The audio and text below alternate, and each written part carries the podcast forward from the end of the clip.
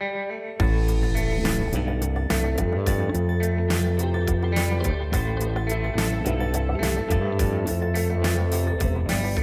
record early voting, more movement in the polls, and a look at down ballot races. This is the week of October 22nd. Welcome to Grand Divisions. I'm Joel Ebert. I'm Joey Garrison. And I'm Natalie Allison. Joey, let's start off this show and and talk a little bit about the uh, kind of the most important headline that's been out there for a little while. Early voting has begun, and we are at near uh, record totals. It appears in the first. Yeah, week. it was real massive turnouts, and it started on the first day of early voting Wednesday, and it continued through the weekend. Really, what we're seeing is is numbers that are approaching uh, what we would consider presidential level turnout here uh, in Tennessee. Not quite at the 2016 mark, but pretty, uh, you know, right behind it. Uh, maybe 80% of the way there to, towards those numbers. It's been the case here in Nashville, uh, where numbers were above 11,000 on the first day, and they've kind of kept at that range. Over 50,000 have voted here in Nashville, and over 400,000 have voted statewide. Really, uh, you know, unpacking the numbers, I think it, it, it seems to me like it's I think both parties are really uh, uh, excited about this race, enthused about it, and I think you, I don't think it's.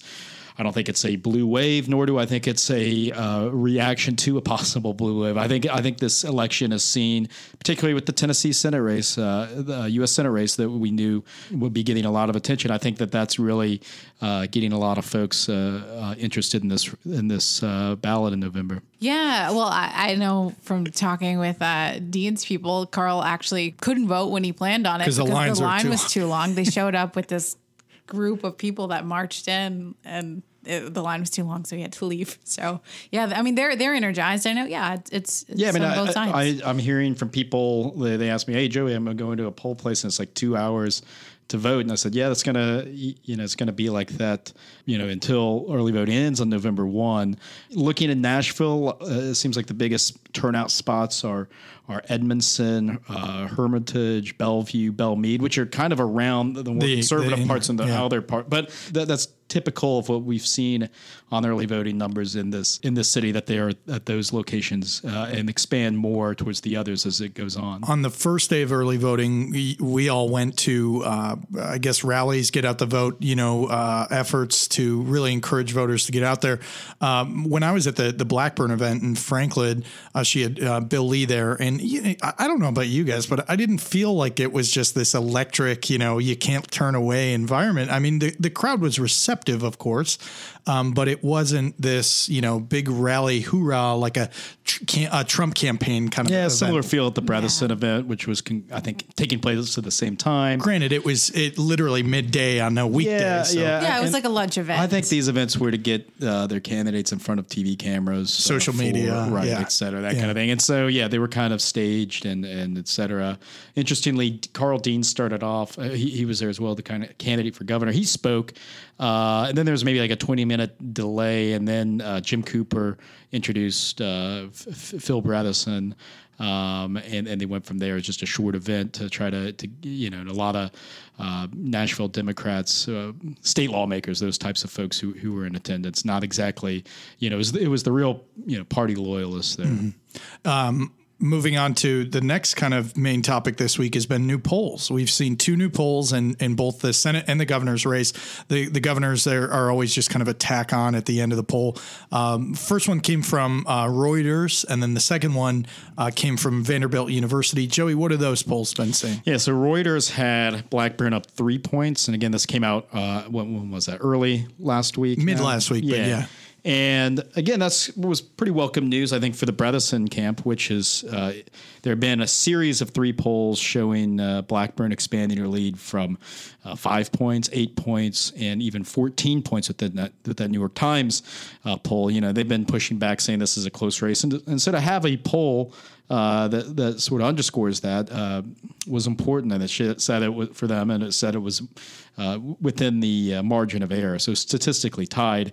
That was followed by a, a, new Vanderbilt poll that actually had Bredesen up one point. Obviously, that's still in the uh, margin of error and statistically tied as well. And so, really looking at the assortment of polls here now, heading in, you have one poll with Bredesen up, up very small, and then the others showing uh, Blackburn with the edge. And so I think we can safely say this is a very close race. I, mean, I think most would still, uh, if you were to look at the forecasts and the odds makers, give it to Blackburn at this point. Um, and so uh, it kind of, again, underscores what we've been saying all along. These elections uh, are all about turnout and who, you know, ha- how a poll does something is based on a certain turnout model. At the end of the day, it's voters who who obviously have the final say and decide, you know, this race and the others on the ballot. And right now, it's it's very close. Natalie, uh, on the governor's side, it doesn't seem that the polling is that close, right? It seems that Lee still has a, a, healthy edge on on Dean. Yeah, depending on on what you're looking at, you know, a lot of people say it is still in double digits. We haven't really seen anything to indicate otherwise that it that it's going to narrow much. Which means, you know, like even these debates where where you had three debates in, in two weeks, Karl Dean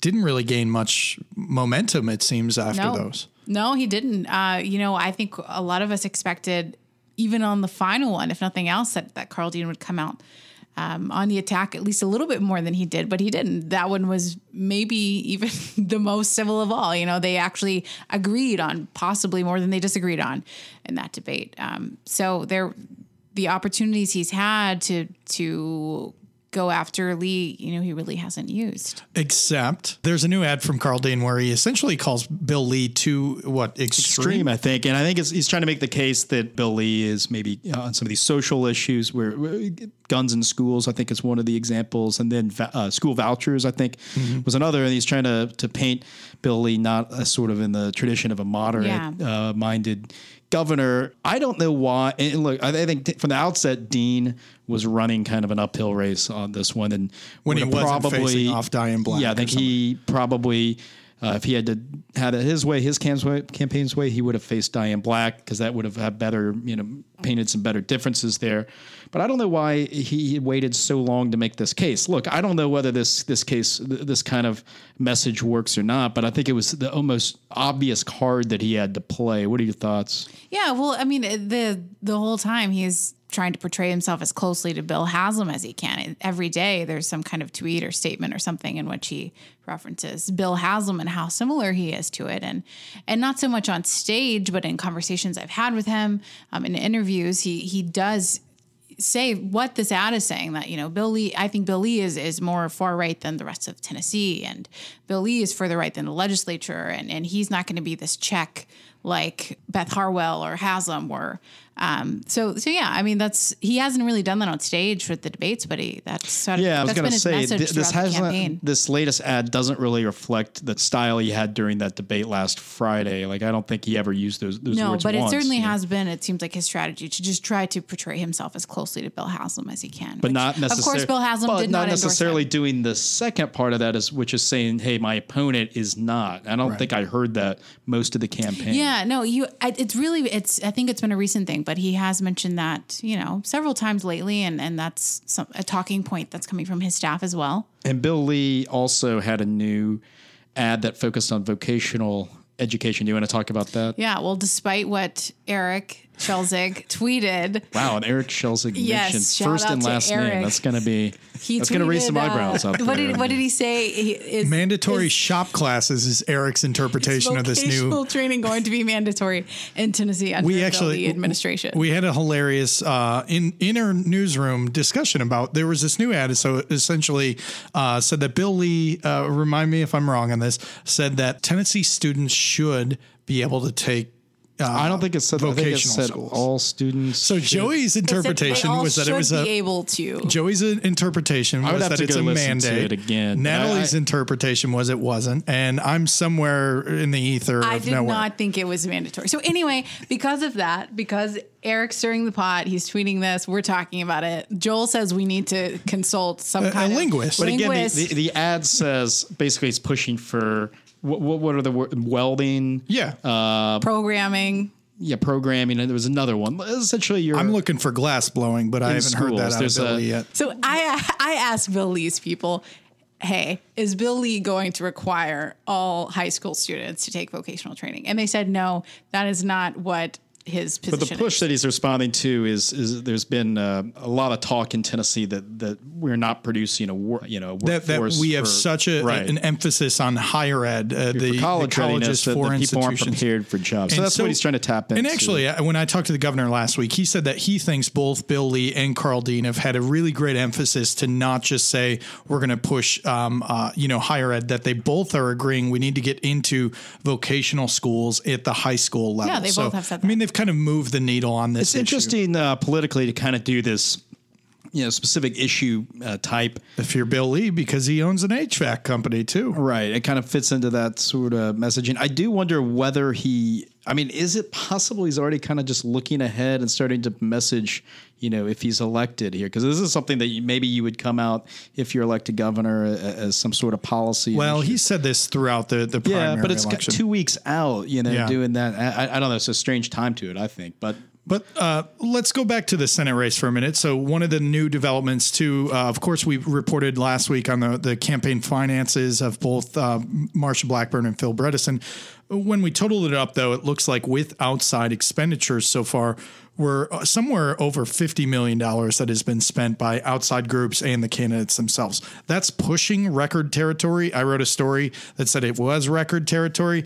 Uh, a, a new AP reporter uh, said that it I needed to adjust for inflation. So we're actually not quite at the uh, record pace yet. well, by the time we wrap up, We will no be, doubt. yes. and and more than half of that 50 million is outside groups, which we detailed a little which last week. which was will continue to grow Yeah. as the election gets closer. So, um, another new development was that Phil Bredesen uh, was in Nashville recently, came out with his fourth big idea. I believe they're pitching him as. Um, these are, have been ideas on how to tackle the the debt, the nation's debt, uh, uh, dealing with student loans. Uh, the third was why am I blanking here? Anybody? The big ideas. Yeah, third big idea. I already I'd, forgot I'd the have to big idea. Hmm. rewind quite a bit to. All right. Sorry, guys, the third didn't stick. Fourth big idea uh, was uh, on controlling or at least uh, kind of getting these uh, controls on uh, the American uh, drug prescription costs. So uh, we pay exorbitant amounts more compared to our other countries out there. Bill Phil Bredesen wants to bring these in line using a uh, common practice in the business community that I believe it's called the most favored clause. That would essentially say if you are a drug company and you give Germany uh, a, a drug for sixteen dollars uh, per month, then you would also have a, have to give it to the United States if we invoke this. So it's an ovation that he made to. Trump's America First policy and said that he would uh, kind of, you know, in tongue in cheek, invite the president to come out here at his next campaign rally for Marsha Blackburn to discuss this idea. How big of an idea do you think it is? if you were to rake it. Scale of one to ten. I'm not at liberty to discuss the bigness of the idea. Um, and finally, uh, Natalie, let's turn to a more recent story that you had uh, actually coming out uh, right around the recording of this podcast. dropping. Actually, I think Monday night. I think maybe Okay. some people will have already read it. So this is on on healthcare and the governor's race. Tell us the highlights. Yeah, so it, it's basically you know going over generally what both candidates are advocating for. It's been no secret. Karl Dean has been saying Medicaid expansion is the way to go. There are you know hundreds of thousands of people in Tennessee, working Tennesseans who can't afford healthcare coverage. We have to do something immediately. The day I walk into the governor's office, this is one of the first things I would address. On the other hand, you've had Bill Lee who said uh, no Medicaid expansion isn't the way to go. It is a fundamentally flawed system. That's a phrase he's used a lot. Uh, but we haven't until recently gotten many details on what he would do. Um, through a series of interviews with him and, and reaching out to his campaign for more information, I got from them that they essentially uh, plan to work with with Trump and the congressional delegation in DC um, to secure more funding for rural hospitals, funding that was cut under the ACA. Um, because you know there were supposed to be more people who were who were insured under Medicaid expansion, uh, so they want to do that. Um, he, you know, they they point to one of the flaws in, in Medicaid and the ACA is that there was a rise in premiums in Tennessee under uh, Obamacare. Actually, the uh, the U.S. Department of Health and Human Services says that in states that expanded Medicaid, there was a seven percent decrease in premiums. So it seems like maybe there there could be a solution to that. Um, but they've they've poked holes in it. I have also spoken to people for and against it. I outlined that in the story. Um, I spoke to a doctor here in Nashville who says he agrees with Bill Lee. Some of the suggestions Bill Lee has presented about focusing on preventative medicine and wellness are are more important, he says, than Medicaid expansion.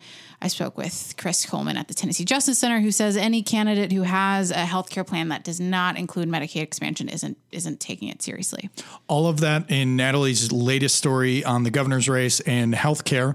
Uh, of course, you can also find other stories all on our uh, Properties websites, Commercial Appeal, Knoxville News Sentinel, uh, and the Tennessean as and others. So we've also got recent stories on the Senate and uh, Senate candidates and their comments related to Mitch McConnell's proposal on entitlement cuts, uh, the Honduras caravan, which uh, recently Marsha Blackburn called what was it? Her An campaign. illegal alien mob. There you go. Uh, and then also, uh, I have a new story somewhat uh, about the history of the income tax fight and how Phil Bredesen and Marsha Blackburn have used it in their pitches for the Senate.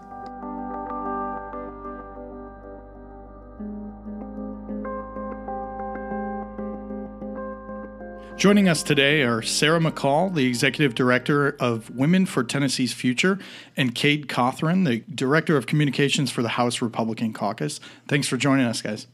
Thank you very much. Yeah, Joel. thanks for having us. So we wanted to kick off this discussion um, a little bit about this year. The, the, one of the big things that's come out early is the early voting turnout. It's it seems like we've been you know almost at record numbers or at least approaching presidential levels, which is odd for a midterm year, isn't it? Yeah, it is odd. What, what do you explain? I mean, so and again, jumping on what Joel said, four hundred over four hundred thousand people voted statewide now, and it's you know four times as many as as have been the case in two, 2014, and it's approaching the 2016 level. I mean, do you guys see this as as one party having more enthusiasm or the other, or or is it just because of the uh, first time we've had you know two uh, major statewide competitive elections in a long time? How, how do you uh, account for it? Well, I'm hopeful on the uh, progressive liberal side that this is a sign that our efforts are really picking up. You know, we've spent um, a lot of time uh, registering voters. There's a lot of new organizations popping up. Um, certainly, Women for Tennessee's Future is an example of that in terms of uh, hiring a staff person after the election of Trump. And so, you know, we've had some national organizations, I think, because of the U.S. Senate race, come into town. And hopefully, what we're seeing is that they're registering voters and they're activating people that have never been talked to before because Democrats have been written off in this state. And so, my hunch is that hopefully this is a, a result of that renewed enthusiasm in politics. And I think that's a direct result of the election of Trump. Cade, is it just uh, energized Democrats that are driving voter turnout? It's not. I mean, turnout is massive across the state, as you've hinted at. You know, we're seeing presidential type turnout, especially in rural rural Tennessee. Uh, you know, Trump won sixty percent of the vote uh, for president in Tennessee. Uh, he's still extremely popular across the state, uh, and actually, his his popularity is increasing. If you look at you know some polls from NBC and Wall Street Journal uh, as of late, um, you know the the Trump Marsha uh, rally that took place in Johnson City a couple weeks ago. 92,000 people uh, tried to get tickets for that event. Um, if you know what, what has been reported, um, you know there's no enthusiasm gap between the Democrats and Republicans, which again has been reported some on the on the national level. We're just not seeing it in Tennessee. I mean, Republicans are turning out, uh, especially in the rural part of the state. Those are Trump voters, uh, and it's going to definitely trickle down to our state house candidates uh, and you know all across the board. What what has been the effect of both these statewide races on sort of the down ballot? I mean, both of you guys look at, at legislative races. Is there you know uh, renewed energy in certain areas of the state that you didn't anticipate or see before? You know, are you seeing um, you know some races that are a little bit more uh, close that you're eyeing that that you know historically in the past you wouldn't have been able to? I think you know, as we all know, polling is only as good as what your turnout is, and so all the polls that we see really don't mean anything if the turnout that we expect doesn't happen. Um, but you know, Bill Lee, uh, Marsha Blackburn at the top of the ticket, uh, they're the right people for the job. They're uh, energizing our base. I'm sure we'll get into the Kavanaugh stuff here shortly. You know, that's really changed the direction uh, of of all of our races, uh, not only in Tennessee but across the country. How how so? I mean, what has that done for for Republicans in Tennessee? You know, I think uh, the Kavanaugh issue in general has really energized Republicans across the board. Uh, you know, voters saw firsthand, I mean, truly the hypocrisy uh, that took place in Washington with the whole fiasco of Democrats trying to block his confirmation using any tactic that they could come up with. Um, you know, Bredesen. Uh, at the last minute, decided that he would uh, play a, a, little bit of a political card and uh, say that he would support Kavanaugh's uh, in, uh, confirmation. You know, literally as the votes are being taken uh, to start the process of getting him confirmed. You know, clearly it was he was trying to appeal to some soft Republicans and uh, some moderates and things like that. But I think voters saw through it, and uh, you know it was a bad political call at the end of the day, and I think it really shifted momentum into Marsha's direction. And Sarah, on the uh, Democratic side, I talked to a lot of Democrats and liberals at the time who uh, were very disappointed with uh, decision to uh, back Kavanaugh, and you know some suggested they might not vote for Bredesen, and there was a real question, you know, on enthusiasm uh, from the left because of that. I mean, what are your what do you think the response has been? I mean, do you think that people who, who might have been uh, upset, you know, are, are, going out to vote anyways, or is there something to watch there? Yeah, you know, I I had a colleague who said, you know, Bredesen is he's a he's a more moderate Democrat. He's not going to be with with the progressive side of our base um, all the time, and he's also he does that because he's a representative of Tennessee and Tennessee values. You know, I think I think um, one of my colleagues said, you know, it's like it's like your family. Like they're not you're not going to agree with them every single time. I think you know, initially the knee jerk reaction is that there were, you know, progressives and party activists who are out there knocking on doors who, you know, are working really hard, and it's it's a it's a you know a, a check to your gut. However, at the end of the day, the two candidates could not be more different in style, tenor, and policy. And so I think, um, you know, th- with this surge of voting, and we're seeing this, these near presidential levels, right? You have to pick one or the other. And I, I don't think he's going to lose too many voters over that one issue because there's so much at stake with healthcare and other issues. And so you think Democrats will, by and large, f- forgive him? Th- those who are upset, uh, you, you know, from the get go. Yeah, I, I, I, do, and I you know I think um, I think you know there might be it might come out in sort of the activist space of people knocking on doors and things like that. But again, you know, people have short term memories, and when they actually get to the polls, I, I don't I think they're gonna I think they're gonna forgive them both candidates are obviously entering kind of the final phase, Bredesen and Blackburn. They're really driving their message home. You know, Bredesen, of course, highlighting the fact that he is, you know, kind of this independent minded thinker, this uh, person who's going to, I think he's, he's referred to it, play the adult in the room as opposed to uh, his opponent who he has criticized for just kind of, you know, participating in partisanship and overtly partisan. Blackburn, of course, says that he's going to be a, a lackey of national Democrats and, you know, he's not going to fulfill the Donald Trump agenda. How do you guys see these closing messages? Will they change anything in the race? Is this just more of the same from what we've seen so far? And is that going to help anybody decide that may be undecided right now? Well, you know, I think I think um, you know, Cade was saying. I think what's really interesting is for me. Um, Marsha Blackburn and, and uh, Bill Lee couldn't be two more different candidates in sort of their in what they're running on and their messages, right? Marsha Blackburn is running um, as a partisan; she's really out there in your face, and it's you know Hillary Clinton this and Chuck Schumer this, and Bill Lee's taking the the the poise, uh, place kind of more like a, a Phil Bredesen of being more of the you know mild mannered you know temper in the room, and so I think in a weird way, I think Republicans are going to be going to the polls and they're going to have this really dichotomy between their two candidates. So I think it'll be really interesting to see where they come down on that. That may be the first time I've ever heard anybody refer to Bill Lee like a Bredesen, but that's interesting that perspective. Well, not on not at every policy, but in terms of okay. temper, I mean, right? So Marsha's okay, running yeah, on like yeah. partisan and bombast, and and sure. right? Does the country want that? Or are we tired of that? That like that's one of the things that's on the ballot this year. I think. Okay. Yeah, I wasn't sure if that was a Bill Lee endorsement or, or exactly what was going on there. No, I'm kidding. Um, you know, I think for for Marsha Blackburn, for Bill Lee, for all of our Republican candidates, for Donald Trump, for for everyone uh, across the board that has an R by their name, I mean, voters, all they have to do is look at the economy. Um, I mean, Tennessee is booming right now, um, and and honestly, we see Donald Trump, you know, refashioning America's economy, kind of in light of what we see in Tennessee. You know, the U- the United States is becoming what Tennessee is on a daily basis that we experience by living here and having strong Republicans in office over the last eight years. Uh, we're the lowest tax state, we're the lowest debt state. Uh, we have record number uh, of dollars going to education. Uh, we've got the Tennessee Promise. We have the Tennessee Strong Act uh, for for those in the military. Um, we pay as we go on infrastructure projects. Uh, we're saving you know record amounts of money for our future.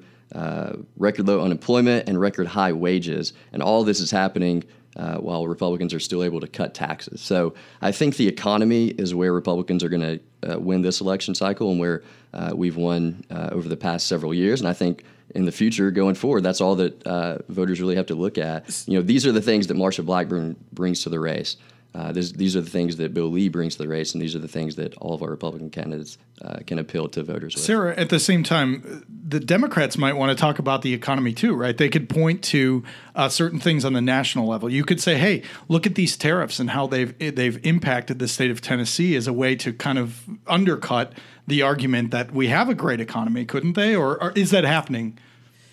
Yeah, I mean, absolutely. Democrats are running on the economy and, and economic opportunity. I mean, um, you know, I think I think what one of the things that's interesting for me is one of the big hallmarks of the Republican sort of economy and their and their policy agenda was the, the tax cuts. And what did that end up doing? It added debt to our you know national debt, and you know that also seems to be an issue that Republicans are you know they're always like you know running on anti debt, and so that, there's just a lot of hypocrisy there when you when you Well, look at the actual policies. And it's also interesting because I think over this weekend you even had the president say we're going to have maybe another uh, tax cut for just the middle class prior to uh, the election because you know he acknowledged that this this Yeah. Tax reform may have just not helped out the when middle Republic, class. as when much as they Republicans want. offer a middle cut class tax cut, I, I will believe it when I see it. Has that ever happened? Well, I mean, we saw it with Trump's most recent tax cuts. I mean, study after study has shown that it has put more money into into people's pockets, and Republicans are proud to run on a tax cut agenda. Oh well, I, I guess on the, the economy question you guys have posed, uh, it seems Karl Dean has ran, ran a little bit, you know, on his record, uh, a Nashville mayor, and uh, you know, sort of duplicating the it city thing statewide is sort of how it's been phrased a little bit, and so yeah, I think he's making he's made that case uh, locally as well.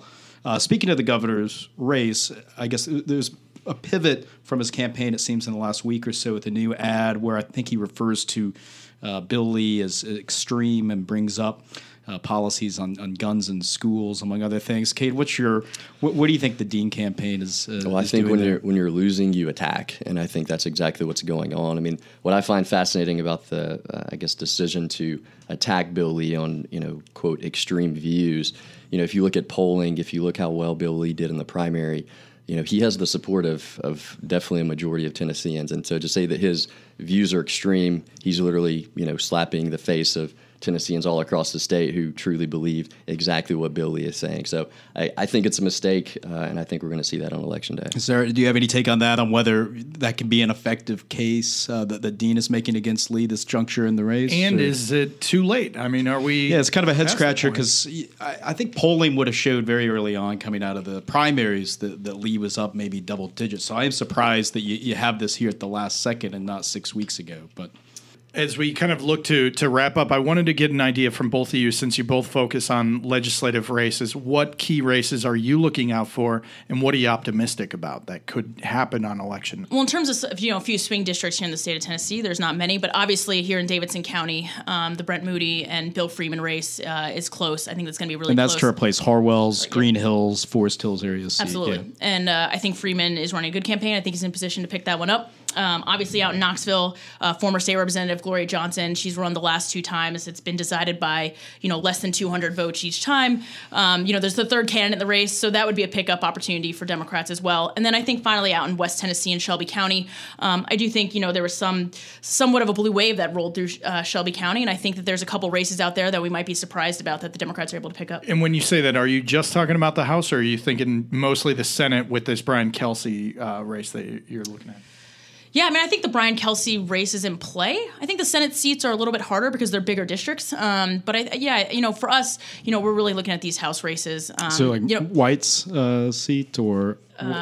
yeah, and uh, there's a woman named Dan- Danielle Schoenbaum out there. I mean, You heard her lay out some of the ones the Democrats are looking at, and you, of course, you're uh, that doesn't surprise you. But talk about each of those, uh, if you will, and then where Republicans, uh, you know, think they can make even expand their supermajorities even further. I mean, I definitely have to give the Democrats credit for uh, recruiting candidates uh, to, to go on the on the ballot, um, you know, as, as placeholder names, uh, so that our Republicans have opponents all across the state. Uh, the good thing, though, for Republicans is that we uh, focused on quality instead of quantity. And so, uh, you know, we have very, very strong candidates across the state as well. Uh, you know, Sarah uh, hit on a few of those that we're watching, um, you know, that polls have showed.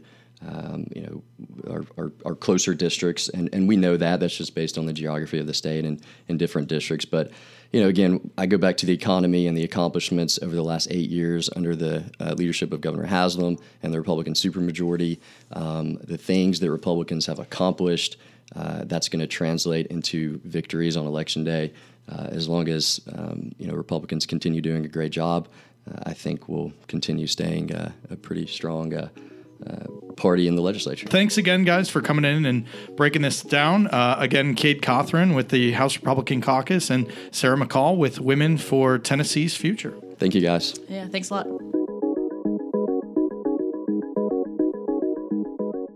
This week we have with us David Plazas. He is the opinion and engagement editor for USA Today Network, Tennessee. David, thanks for coming. Thanks so much, Natalie. It's good to be here. Yeah. So we want to talk to you about the editorial board endorsements or lack thereof uh, this time around for the for the elections. Can you tell us a little bit about what you guys have been doing the past month and how you got to where we are now with the editorial you put out last week? Sure. The primary strategy of the editorial board throughout this year has been to inform, engage, uh, educate, and that's been through a series of forums and debates in conjunction with the newsroom. Uh, and at the same time, the opportunity to meet with the candidates, as editorial boards are prone to do, ask them a series of questions that were tailored to each candidate, and then talk to our, our viewers and our readers about exactly what they stand for. Uh, we had uh, uh, uh, Mike Anastasi, our editor and VP, had written an, an opinion in July talking about about our approach to endorsements in the future. Yeah, and what did he say then? So he essentially said that we would probably not always endorse, we might, but for the most part, we saw our role as uh, being as informing, helping uh, people think about these issues. Uh, the way that it's different from a news story, for example, is that it's not just he said, she said. We actually put perspective and opinion in this. For example, in this latest piece, we talked about Marsha Blackburn rising above the rhetoric. Uh, we talked about the differences between Karl Dean and uh, Bill Lee as well in that particular gubernatorial race, where we said, look, these people are starkly different, and here's how they're different, and here's what you should consider as you go to the polls. But I think most important, especially in a polarized environment in a state which is still very much divided, voted two to one for Trump. Uh, we want to give uh, people the option to understand who these candidates are. And there's also another ulterior motive, which is the issue of trust. We found after the 2016 election, people were questioning especially hard the motivations of journalists and also our veracity. And so it was really important for us to be primarily a source for information with some perspective. And it doesn't mean we're done in the endorsement business, but in this case, uh, with this election, it was so important to try to reduce as much bias as possible. David, so, so oh, uh, to clarify though, sure. for those of you who haven't read the the editorial David wrote, uh, the Tennessean did not take any any stance for or against these these top four candidates, the two candidates for governor, two for senate. Um, so so just to clarify, we did not endorse either or. That's correct. And and David, that's sort of a different approach than Knoxville News Sentinel had. Um, they're also owned by the USA Today network. What's the difference? Why is one property doing that versus another? It's really important that each editorial board has the opportunity to voice uh, the opinions of the of the market it represents, of the people that it represents. We can't be dictating those things from Nashville. Uh, it's really important for the News Sentinel to speak to Knoxville readers, and for, for example, the Commercial Appeal to speak for Memphis readers, and they should be coming out with their decision very soon too.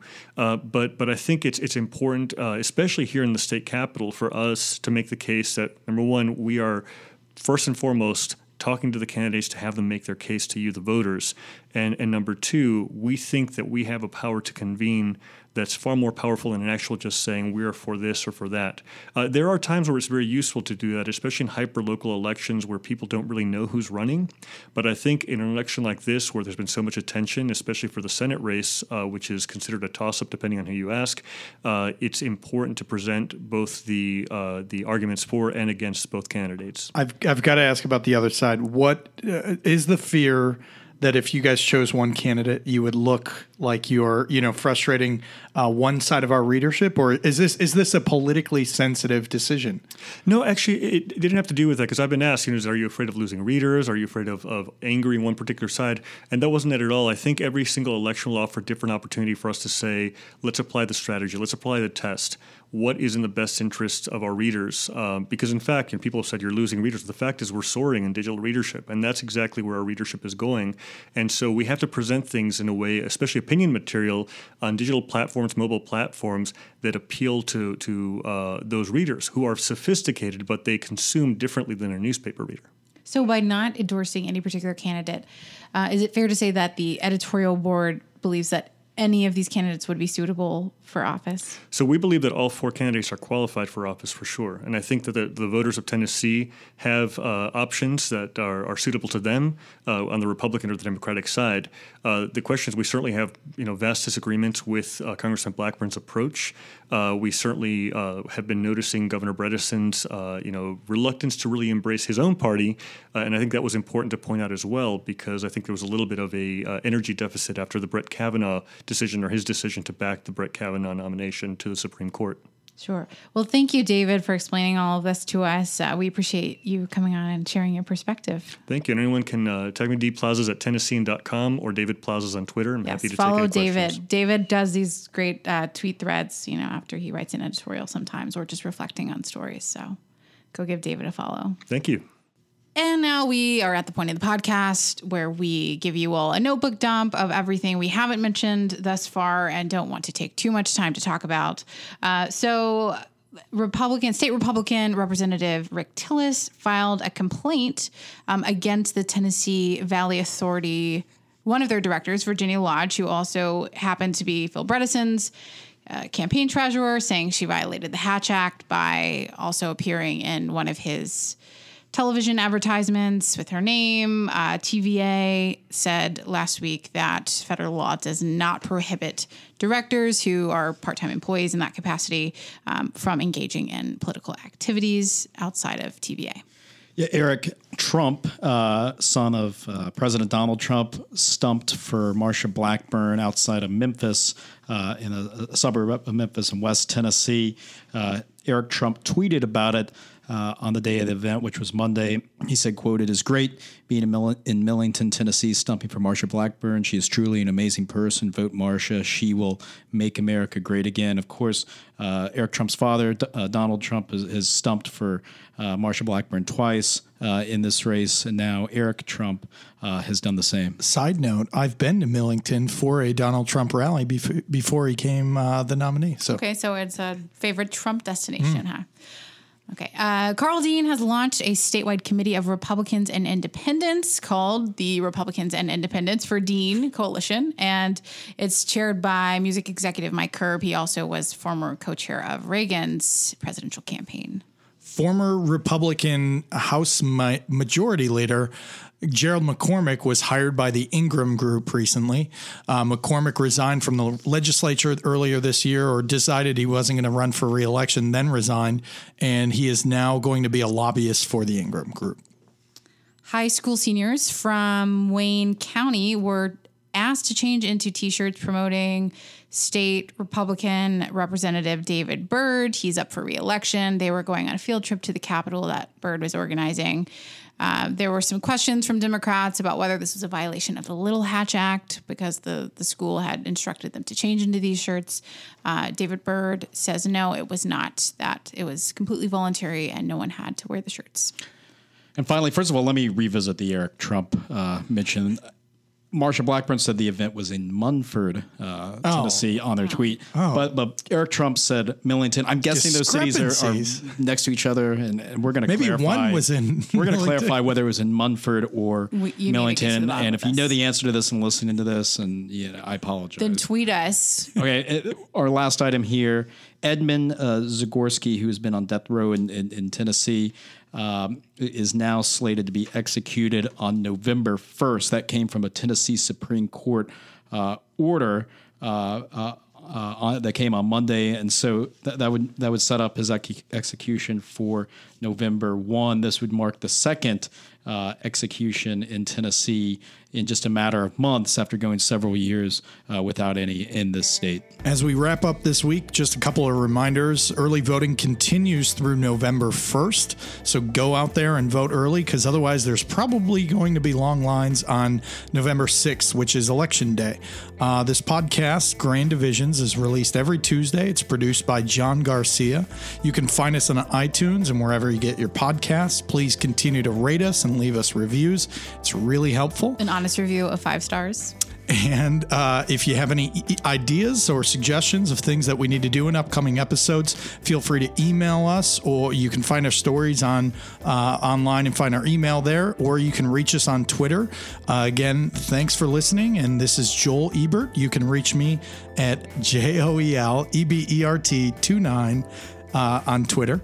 Yeah, this is Joey Garrison. I'm at Joey Garrison on Twitter. And I'm Natalie Allison at N A T A L I E underscore A L L I S O N. Thanks for listening. We'll see you next week.